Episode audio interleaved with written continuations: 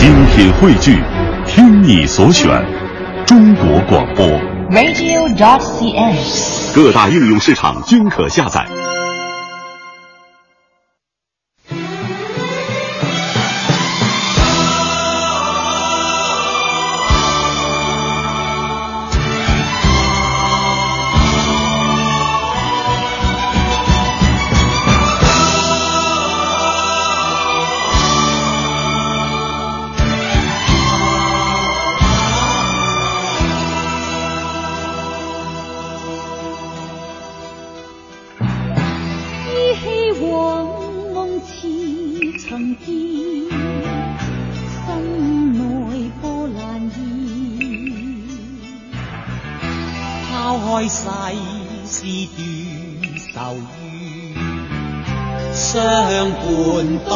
到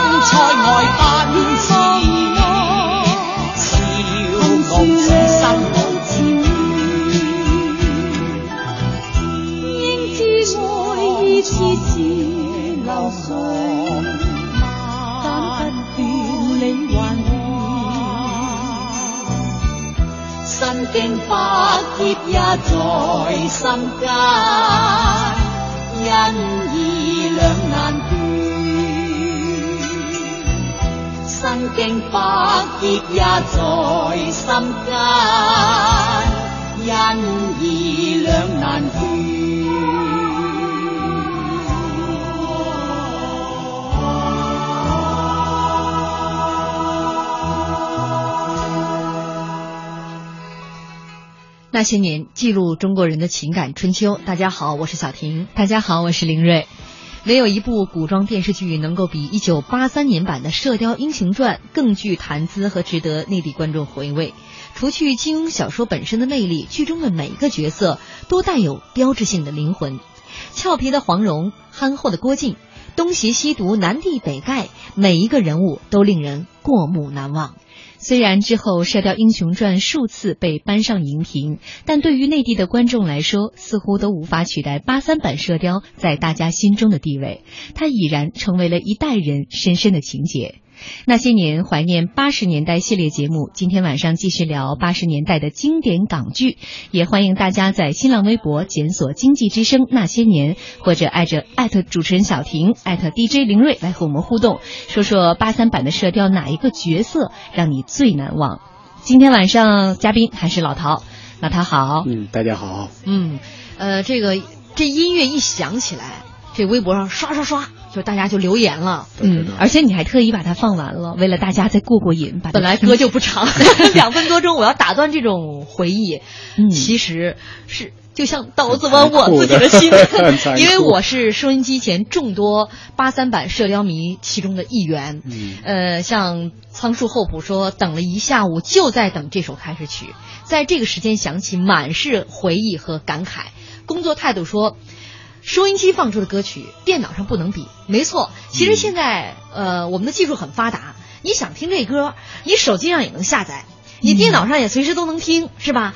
那为什么就是在这一刻听出来，你会觉得跟电脑上不能比？那是因为你随机听，只是你一个人的回忆。对，那你此刻是跟所有在听我们节目的人一起来回忆，这种共有的回忆，才能够把你的这个各种可能你想不起来的细节，零打碎敲的一点一点拼凑成完整的八十年代的记忆画卷。对，这是高考作文绝对满分，扣题扣的多紧。这也就是那些年之所以受到这么多人欢迎和追捧的一个主要原因。哎呀，谢谢老陶，太没原则了。你。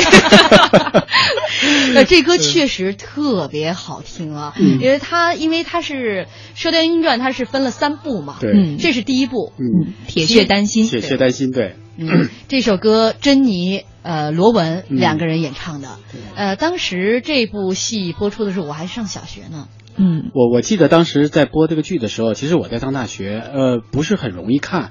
后来是暑假的时候回去，我们那个地方放下午一天放四集，一个下午放四集，我就连续追着看，一直看，哎呦，看的黑昏天黑地的。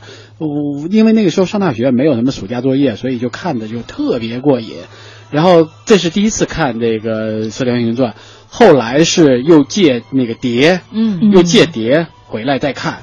反正这个《射雕英雄传》，我就记得看了，嗯，看了至少我觉得看了可能有将近三遍。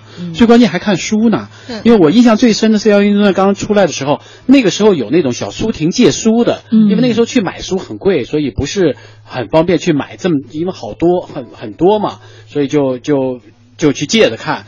然后那根本你就不是说你去那就能借到的，因为他肯定也只有一套两套，然后到那儿得排着队，把名字登记在那儿，然后如果有了，然后再排到你。哎呦，当时特别之火，特别之热。所以你还专门得跟老板娘套套词才能借着是吧？那都是那一个小伙子加女朋友吧，大概是。那得。那也是一个拼脸的年代，呃，我印象当中，因为那个时候大家住的都是筒子楼，嗯，不像现在哈，电表都是每家每户的，那时候一栋楼就用一个这个电表，那保险丝啊，就是家家都都都有那个保险丝，都会换，嗯，那晚上看这个电视剧的时候，呃，就是不知道谁家，比如说用电超一个负荷，用个电炉子，嗯，那楼道整个就就漆黑一片啊。叭一下，电闸跳了，就开始骂，你就听见骂声四起，然后在骂声四起的同时，就是大家同仇敌忾，然后团结一心，有钱的出钱，有力的出力，恨不得就这个样子，就赶紧就就有一个人来把那个保险丝接上，唰，就来了，大家就各自回屋，就赶紧看，就你想，你就错过了那一点儿，然后那个时候呢，我昨天就讲，那时候电视台放电视剧呢。有些草率哈，就是不按套路出牌。那时候比较要不然，要不然就是你突然看着看某部剧就看不到了，嗯，他就放一半就不放了，嗯。然后，但是像这个《射雕英雄传》，我是觉得放这部片子的人可能跟我们一样心急，就是他是规定是每天晚上放两集，好像周末是放三集这个样子。但是你比如周末的时候放放三集哈，就大家迟迟不愿意离开。这个电视机旁，就三季已经演完了，就心中都有都有那种期待，然后这种期待最后终于成为现实，我觉得就跟今天中大奖那种感觉一样。有的人家是特别老实，三季一完，叭，电视就关了。嗯，你听到楼道就有一嗓子喊起来。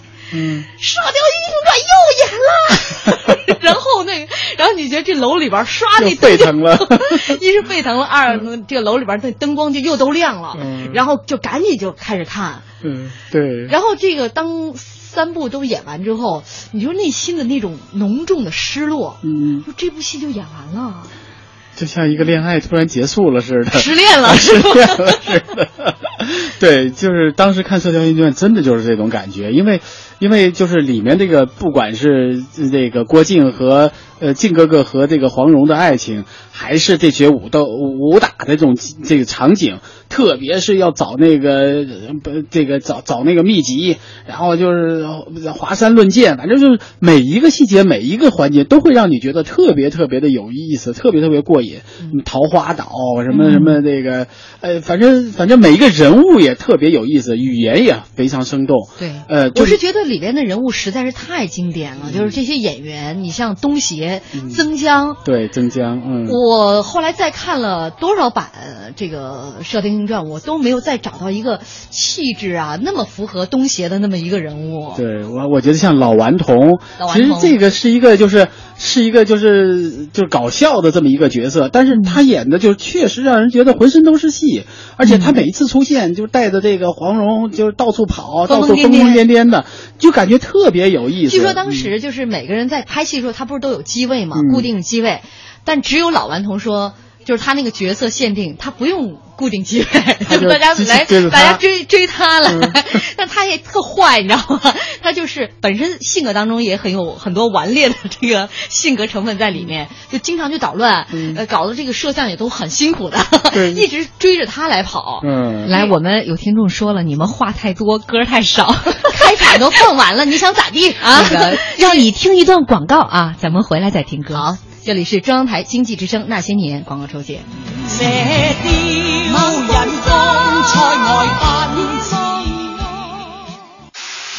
十七年来，我到过最远的地方是南极，纬度最高的地方是北极点。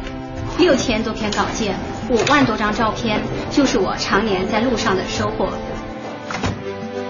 之前杂志主编都只是选稿子，现在我一年。还要看几十个动画视频，两千多条微信，上万条微博，记录时代变革的人嘛，我们要勇于自我变革。现在我们要创造新世界。这是大学中院那句视频是吧？世界上每天都会有新闻猝不及防的发生，作为职业新闻人呢，我们就要沉着应对。五分钟之后呢，我会跟阿尔及利亚前方记者进行连线，我们努力把整个事件尽可能清晰地呈现在大家面前。今天我们一起来关注阿尔及利亚。刚当记者的时候，一篇八百字的稿子我写了四个小时。二十二年过去了，现在八百字的评论用不了一个小时。我对写稿永远充满了憧憬和热爱。二十四年前，我刚到广播电台的时候，我们的语速是每分钟二百二十个字，现在是每分钟二百八十个字。语速越快，越需要我们更加慎重的处理每一个字，因为我们面对的是数以亿计的听众。这是我记的证。好的，我看一下。每天要面对四千五百八十八万粉丝，很多权威信息都是第一时间从这里发布的。我当记者六年了，之前还从未体验过如此强大的影响力。二零一四年巴西世界杯赛是我职业生涯当中的第七届世界杯赛，在二十八年的记者生涯当中，我和我的同事们已经为世界杯、欧洲杯制作超过一百八十期的跑本生。我是中央台记者张晶，我是新华社记者张，我是一读记者马生博，我是新华社记者朱玉，我是中国青年报记者刘畅，我是中央人民广播电台记者郭靖，我是人民日报记者徐丹。记录时代，记录你我。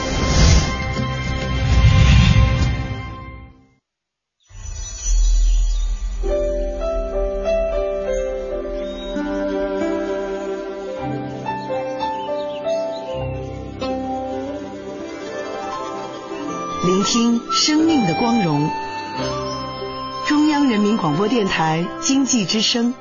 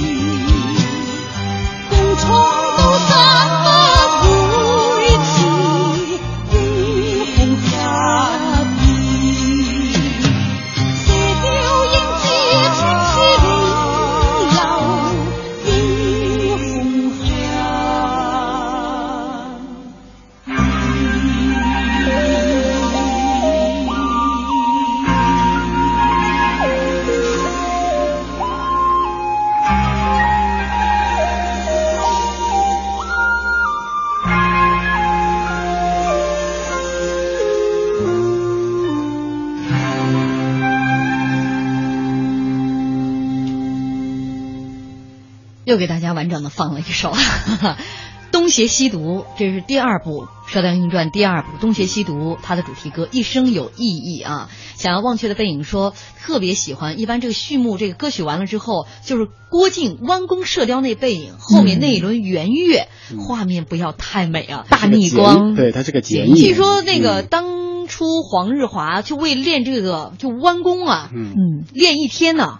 就才能达到程晓东的那个要求。当时是这部电视剧的武术指导，武术指导。程晓东当时已经很有名了，对对。所以这部戏为什么说是大腕云集？演员。将近一百多个，对啊，我们这儿还有一个朋友狼族九王爷，他说八九十年代的电视剧刚刚向父母求证了一下，一向不苟言笑的老爸说，当年为了看《射雕》，本来忙活着收拾新房，要结婚都给耽误了。然后老妈在一旁就随声说，为了看黄蓉，差点不要他。说起来还气呼呼的。他说这是当年《射雕》的魅力嘛？其实当年我估计老陶应该也很迷。所以我说，这位狼族九王爷，你在年轻的时候，如果要撂蹶子的时候，把你。老爹老妈当初这段给他们说一说，谁没年轻过呀，对吧？对对对。呃，还有一位朋友悠然绽放的蒲公英说，影响了一代人。还记得那时候用自制的接收器放在黑白电视机上，依然津津有味，沉浸在剧情里，还经常和小伙伴一起扮演《射雕英雄传》里的人物，玩的相当开心。我就是我们那大院里永远不变的黄蓉啊，蓉儿 啊，然后大家就轮着经常当靖哥哥，是吧？谁是靖哥哥？轮流轮流，我我觉得谁顺眼谁就当。每天谁顺眼？对，哎，我也找了几段哈，这个《射雕英雄传》当中的片段，嗯，咱们来听一段郭靖和黄蓉啊这样的一段桥段，我们来听一下。靖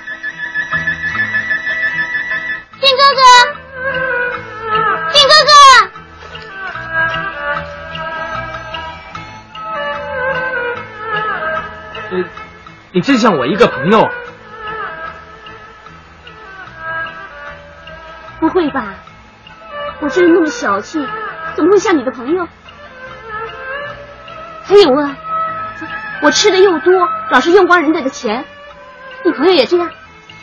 吃的多，小叫花子。哦，他就是黄弟弟。呃，我真糊涂，在一起那么久了，还不知道你原来是个……哎，黄贤弟啊，嗯，不对，黄姑娘，叫我蓉儿吧。你，其实我一直都想找一个人，一个真真正正对我好的人。哎呀，尤其这最后一句台词说起来，让人有点，我觉得好肉麻呀。不是肉麻，因为是联想到这个 黄蓉的演员翁美玲，她这一生哈，你有点唏嘘不已啊。她可能她作为演员本身，她自己就是希望一直找到一个真正爱她的人啊。实际上就是到底她到究竟为为何而离去的，很多人猜测都是为情所困。但是我觉得今天来说《射雕》，今天来说翁美玲有一个特殊的意义，就在。今天三十二年前的今天，翁美玲知道她要演黄蓉了，也就是十一月十二号，还真挺巧。哎呀，冥冥之中，功课做的真足。冥冥之中的一个一个，就在八二年的七月份开始，开始海选黄蓉。嗯，当时呢，这个欧美玲呢也是崭露头角，初露头角，然后就跟曾江一块儿去面试。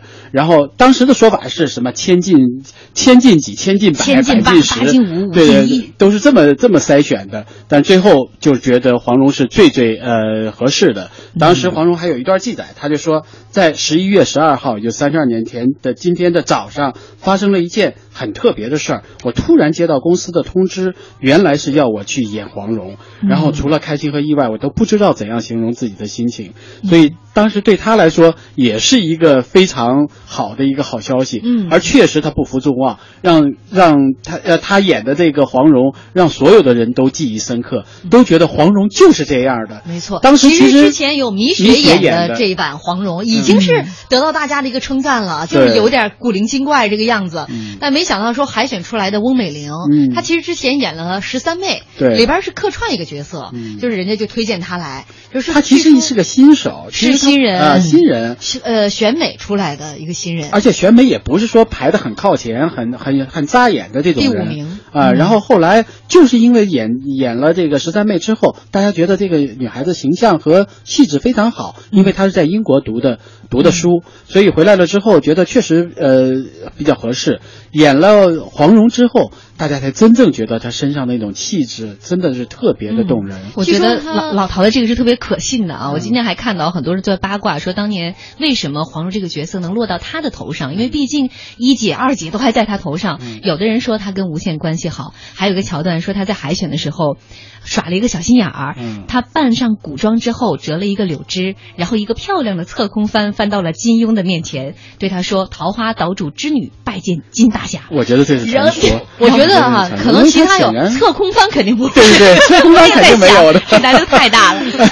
而且我他即便是打扮成戏服，其实当时海选的镜头后后来有这么，一个八二年嘛，还是有花絮的。嗯，就是在整个《射雕英雄传》播完之后，播了大概二十分钟的花絮。嗯，其实选海选的时候，每个演员也都穿着这个服装过来走一遍，因为他要试的是戏啊。对他要试一下戏，所以这个桥段呢，就是那个后空翻肯定是后人加上去的，是穿着戏服走过来，显然这是每个人但确实那部戏是黄蓉的一个呃大红大紫之作，对，就这部戏一下他就红了。翁美玲，啊，他这个这个翁美玲之后就是自说自自己也写了一些文章嘛，写一些日记啊，说自己陶醉在这种。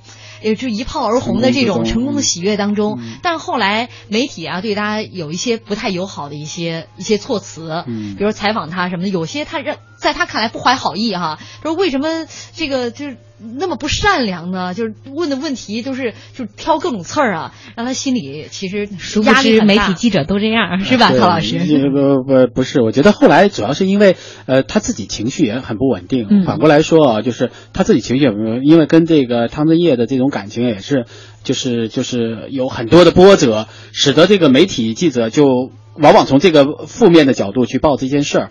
但是对于他的演艺事业而来而言，确实黄蓉是他的一个高峰。没错，所以当他就是八五年的时候，突然间离开了热爱他的影迷，我就觉得那个时候就就这种新闻呢，就呃，我反正看了这些特别的震动，说怎么会就这么一个那么喜欢的演员？就真的就选用这样的方式就离开了喜爱他的这些影迷。最关键他那么年轻啊，这就是而且没有什么直接的原因，可能有些人是有直接原因破产啦，或者有什么直接的说感情上的破裂啊什么的。对他来说，因为毕竟他跟汤镇业还仅仅是分分合合一个谈恋爱的关系，并不能够达到说。所以说刚才听到那个片中那句结尾，说我只想找到一个真正对我好的人。嗯，好了，我们听再听一首歌吧。呃，也是《射雕英雄传》当中第三部《华山论剑》当中的主题歌《世间始终你好》。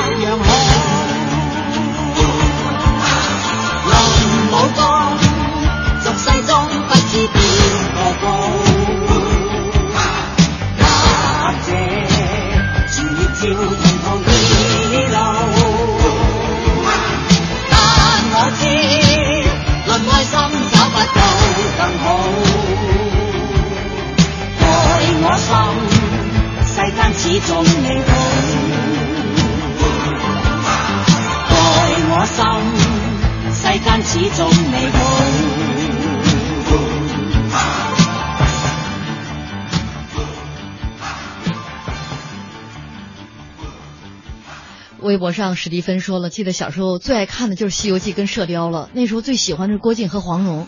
可是二十多年后的今天，当我再次看八三版《射雕》手，我怎么就觉得郭靖那么讨厌，反而觉得杨康很可怜呢？物是人非事事休，呃，欲语泪先流啊！当初简单纯真的我，真的是一去不复返了。听我读贺维台说，当年我们这儿地方电视台刚刚开播，正好赶上春节期间，从大年三十晚上开始播《射雕》，一晚上八集，真是太过瘾了。今天晚上是不是也很过瘾呢？接下来广告。交通银行提醒您关注央广财经评论。手机银行最红星期五，逢五必红，充话费四十五元抵五十元。购电影票，网络价格再减二十元；Q 币充值，买五元送五元。交通银行，健康美味就选双汇。双汇开创中国肉类品牌。北京时间二十一点三十分。报时中国经济，我是万科王石。环境问题并非远在天边，而是我们呼吸的空气和饮用的水。倡导绿色生活方式，生活垃圾分类，低碳出行，每个人都可以行动起来，关注环保，关爱我们的地球。报时中国经济，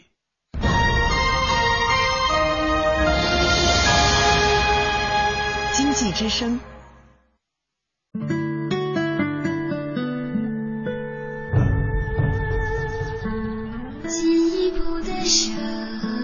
人民广播电台经济之声。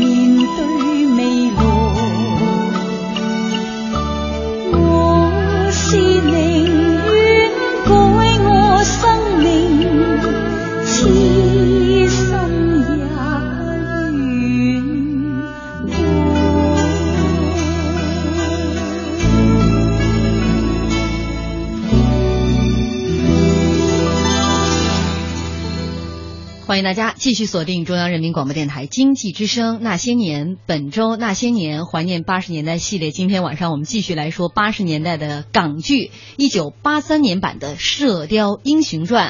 呃，当年哪个角色让你印象最深刻？都欢迎您在新浪微博检索“经济之声那些年”或者艾特主持人小婷艾特 DJ 林睿来跟我们互动啊，一起来聊一聊。今天微博上已经很热闹了。嗯，呃，狼族九王爷说，哎，正在放的这首歌叫什么呀？委婉凄楚，好听啊！这首歌叫做《肯去承担爱》，就是杨康中毒了以后，穆念慈在照顾他。嗯，就是这个音乐一响起，呃，我们有朋友在说嘛，说当年我其实心里边特喜欢杨康，嗯他才是我心目当中白马王子，这种高大帅啊，呃，风流倜傥这种小王爷。他这是我的最爱，不敢跟人说，大家都说应该喜欢靖哥哥。我我我觉得那个，尤其杨康死那一段，好好揪心呐、这就是沉默的螺旋传播学理论，大家都喜欢的。就是那个时候，就是过去我们不觉得憨厚怎么样，但是在这部戏里边，郭靖颠覆了这种憨厚的、这种大家对于好找对象的这种定义了。憨厚的也可以来找。那要说到这个演穆念慈的这个杨盼盼，其实是一个台湾演员，嗯八岁就学习刀马旦，对，然后是童星，很有他是这部电视剧当中少有的会功夫的人，而且他现在开的是这种武校，对就是专门为培养武打这种明星，呃，来来来做贡献的。实际上，苗侨伟也是，就是就是当时的无线五虎。嗯苗侨伟后来是被公司力捧的，其实并不是。呃黄日华当然也是力捧的，但是后来黄日华因为离开无线去亚视了，然后无线呢就力捧苗侨伟和这个呃这个翁美玲，就觉得他们俩呀、特别合适，两个人不管形象、气质啊、身高啊都特别合适。但是因为呃翁美玲跟那个汤镇业就关系很好，然后苗侨伟呢虽然说呃公司一直想撮合他们俩变成荧幕情侣，但是苗侨伟还是一直不掺和这些事儿。我觉得苗侨伟确实是一个值得大家的就喜欢的这么一个，嗯而且这个而且人杨康。呃这个苗侨伟现在也特帅。对他他是应该和戚美珍是吧？嗯这当年戚美珍也很漂亮啊。说台湾剧的时候会说到戚美珍。对，呃，这个有朋友说了，我就喜欢杨康，嗯从始至终就爱着穆念慈一个人，怎么地？这好像这部戏里边其他人就都花心似的，除了欧阳克，天天身边一出场后边就跟着四个女的。剩下人全都是很专一，其实都很专一，郭靖很专一，郭靖很专一，包括你看这歌为什么觉得都是很呃凄婉，嗯四张机好听不好听？也很好听，是《射雕英雄传》里边的歌曲，英姑啊嗯，和这个周伯通，对呃两个人这段情感的写照。更加不容易了。你包括像梅超风，你都会觉得他还是很专一的，他也不乱来。这本来是一部武打剧，被你们聊成了爱情片儿，这什么情况？我必须来说一个武打的这个哈，我剪了一小段呃，全真七子，你想七星阵是吧？嗯我当时觉得特别的，让我觉得特酷、特帅的，嗯就是你说打架就打架呗，每次打架出来一人念一句诗。我们先来听一听。一字新科几十年，红头长日久如颠。海棠亭下重阳子，佛字朝中太月仙。无佛可离七河外，有人能悟未生前。出门一笑无拘外。人在西湖月在天。哈哈哈哈！马玉，你别来无恙吗？托你的鸿福，贫道无恙。我看黄老邪就快来了。哼，你找我师傅干什么？哼梅超风，你不用在这里装疯卖傻，叫黄老邪出来受死吧！你真是大胆，敢侮辱我师傅！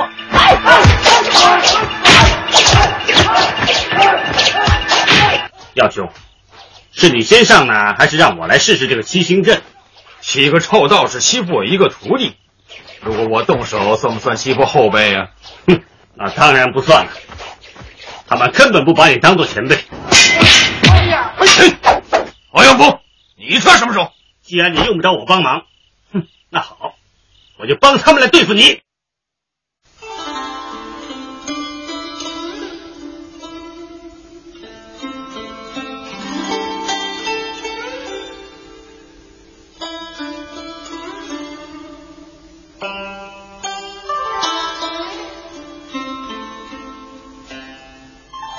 飞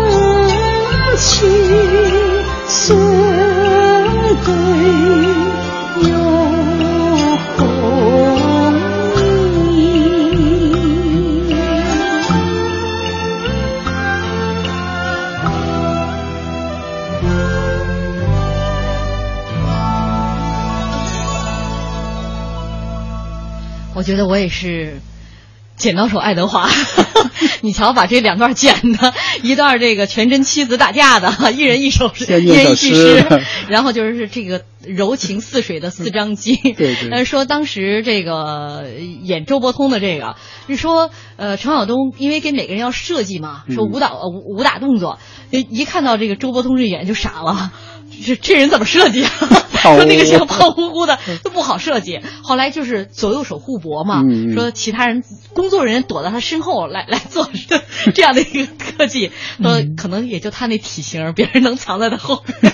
对他，他因为太胖了。嗯那其实，在拍摄过程当中，确实有很多很惊险的经那个过程，包括黄蓉和那个苗小伟在打的时候，就是黄蓉和那个杨过呃杨康在打的时候，然后因为因为这个黄蓉并不是武打出身，所以他呃那个武打动作都是不规范的，棍子乱甩，就有一回就打的过程当中，一下就顶在这个杨康的这个眼睛上了，所以杨康一回头，那个棍子就在他眼睛上，一下给他顶着了。所以对于这个演员来说，而且住院住院了一个月以为那个眼睛都保不住了。对，因为这个武打显然对于每一个演员来说都是一个考验。你要没有武功基础，用这种方式确实还是很危险的。其实也是个高危职业。对，这里面我觉得最好玩的应该就是黄日华演的这个靖哥哥。嗯黄日华一直是一个很老实的人，他虽然是出道比较早，他无线一毕业就培训班一毕业就就大红大紫，后来演了这个靖哥哥之后啊，更加的红，更加火，又演了一系列古装戏。当时后来因为八十年代末期的时候就开始拍电影了，其他的几个五虎当中的其他演员，像刘德华呀，他们都跑出去了，就自己去拍电影去了。这个这个黄日华呢，就属于特老实的，还是留下来拍电视剧。后来到了亚视，也是拍古装戏，然后又回到无线，然后又到台湾去闯荡。反正来来回回，我就觉得这个人就特别像靖哥哥。然后，然后就是零一年说不拍了，因为受不了你们这些社会上的倾轧，然后退居成全职奶爸。现在他最干的一件事儿就是就是明星足球队儿。要说这部戏，首先是大腕云集，你像谢贤当时，还有秦沛，啊、他们都是已经是一线的大明星了。对然后为这部戏来当绿叶。跑龙套的太多了。那这个不是，他们俩是大明星来了，嗯还有很多是是后来的大当时来这儿跑龙套，后来的大明星。嗯咱们来举个例子，就是大家都知道。周星驰，周星驰，嗯。周星驰一共出现了四次哈，他演的是一个金兵乙，乙啊也 也北冰甲都没演着，整个也一共只有四次呃四句台词，最后呢是被梅超风打死哈，连句台词都没有。其实他每次死都是，要不然就被谁回马一枪，被谢贤是吧？对，还有好多他就负责演死死的那个金兵。其实我觉得要说死吴镇宇演的那个那三个角色，可能是更惨一点儿。他一共出现三次，第一次是演王府的一个看门门的，第二次演一个小乞丐，然后第三次演一个呃身中剧毒的村民。嗯，还有这刘嘉玲，嗯。就是演华筝的一个侍女，里边就一句台词：“公主驸马醒了。还 有刘德华，我觉得这个刘德华演的这个这个角色啊，根本就看不出来这个是刘德华，要不点名你都不知道这个就是个刘德华。呃，说了一句什么都不知道，横了谁一眼就走了。啊，就几个镜头，还有欧阳震华、嗯。也是演一个家丁，郑少秋，但郑少秋还是能够看得出来他的这个脸长，他不，他主要是跟黄蓉和郭靖还是有几句这个交流交流的。嗯，所以这些这些所有的大腕儿，就当时都在附云集在这个剧里面，嗯就是因为演不到主主角了，过来演个配角，当时确实呃还没有那么大的名气，演配角就演了。对，我觉得一方面这一部剧这些明星们演技很好，有票房号召力，但另外一方面，其实这个呃。本身这一部剧的出台也是有它的一个时代背景的。据说当时这个无线它也是做了一个前期很认真的调查，要不要重拍这一部剧。对因为在之前七六年和七七年已经有过两版的《射雕英雄传》了。对当时他是电话这个访谈了整个就是香港大部分的这个呃市民抽样调查，然后最后得出的结果是百分之七十的港民同意重拍这一部剧。对，最好玩的就是这个调查的过程，因为这个调查当时电脑还刚刚出来，所以这个调查这个过程啊非常费劲，都是打字机，哒哒哒哒，那老式那种打字机来打。然后打出这个这个统计这个呃哪，因为它是电话采访嘛，每个电话采访要记录，就等于画政治那么一个个画出来的。哦所以这个百分之七十啊，其实是个很不容易得到，不像现在说微信一统计，微博上一统计就出来了。他那个时候就一个一个打电话，然后一个一个登记，然后打字机巴拉巴拉巴拉给打出来。所以现在我们再看这个八三版的《射雕英雄传》，呃，尤其看惯了这个大制作的，对吧？电脑各种特技的，你会觉得那时候粗制滥造啊。对那个那个取景其实全是在香港大屿山的一个山洞那块儿所有的大漠啊大家就是吃住在一块儿，就大锅饭。对就是这个全部都是人造的这个景，但是要知道他们是最早，你比如说为了雪景逼真，就现在看这雪景没有办法逼真，那种都是泡沫塑料的那种，哗一下子打上去，对，就打上去太假了，也不会太画的，就在头上、眼睫毛上。但其实当时为了造雪，是从专门从日本买的造雪机，而且在程晓东为了这个武术画面看起来更炫哈哎，这个激光特技是第一次运用在电视剧上面，嗯所以那部剧已经是在八十年代的高科技产品了。而且是成本非常高的。无线为了投入到拍这样的一部这个大剧当中，投入了巨大的力量。不管是刚才我们说一些就是演配角的这些，这都都都在跑龙套，然后还有就是资金投入的非常大。没错，呃，我们微博上大家在留言哈，说你看那个时代，这这都是大家不敢说自己喜欢那个杨康这样的人，都只能喜欢好人，小眼睛都贼眉鼠眼的，怎么能好看呢？就是，但是杨康给我们还是很帅的对呀、就说这个反面人物也能够长得如此的精神哈。嗯还有朋友说，托雷没人爱吗？对，也有朋友来反问了，说郭靖其实要比杨康多一个女人，就是华筝公主，被他害惨了，你还说人家老实？还有朋友说，其实还有一个中那特特别那个专一的完颜洪烈呀。就可惜他最后什么都没得到，没错。哎呀，这时间过得真快，就一部电视剧让我们聊了快一个小时啊。呃，现在大家听到这首歌是《桃花开》，是《东邪西毒》这个第二部哈当中的这个插曲。咱们就聊到这儿，我觉得咱们就打住吧。嗯另外一部电视剧我们也不打算多聊了，为大家放一放这个歌。呃，我我这样吧，听完这两个，听完这五十多秒，我直接放那一首歌，看能不能引起大家的回忆。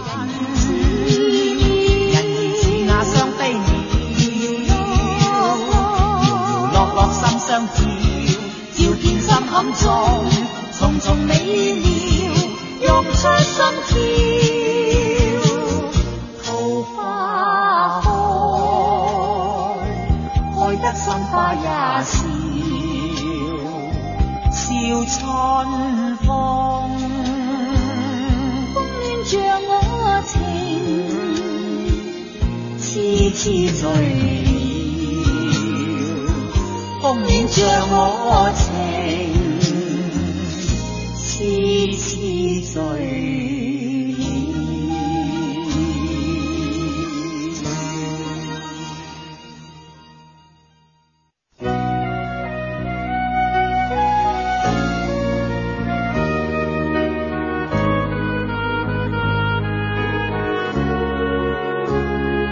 流心街中，每个人彼此匆匆过。就着眉心重叠的足印，細淡了千遍，多千遍，看落也不要緊。留心身邊每個人，冷冷的雙眼，試問何因？人在匆匆里，哪曾知道？今天你我是缘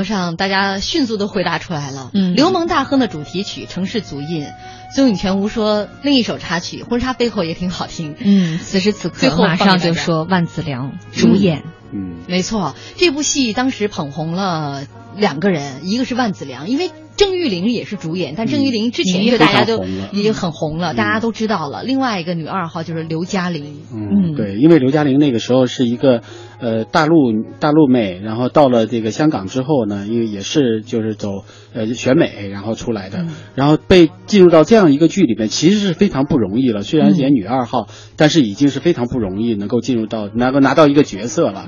所以呃后来在里面确实发挥的很好。其实刘嘉玲拍电视剧拍的很少，前面在这个在这个呃《射雕》里面演了一个 演了一个演了一个侍女一闪而过的侍女啊，到这一部片子里边就才大家才意识到哦，这个女孩子还是挺会演戏的。嗯，不过她后来就很少演电视剧了，后来就转战大荧幕了。嗯，那你知道吗？就是从这部戏之后啊，就是万梓良那个发型就全梳到后边，叫老板头，那时候我们都叫，然后各种发蜡、发胶，全部都都堆在头上，然后给她梳的光溜光溜溜的啊。小婷自从剪完了短发之后，还正经留过几天大背头，特别吓人。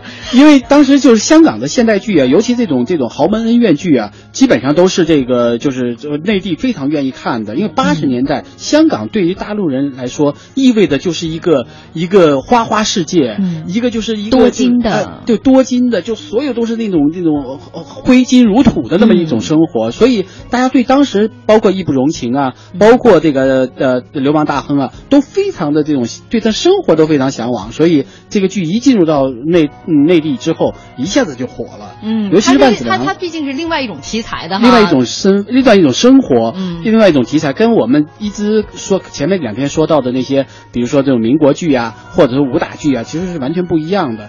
但是香港本身对大陆就很有吸引力，尤其那种生活又是我们向往的那种生活，所以一下子就特别火。包括像万梓良，哎呦，万梓良能火，真是一个很奇怪的事儿啊！因为都说他是英俊，我都看不出来他怎么就英俊。我跟你有同样的审美，还不如我呢。不是你，其实现在看一看他现在的，我就是前两前前两天网上流传了一张照片，说你还能认出他是谁吗？就是万梓良和一个就是可能跟影迷的一个合影吧。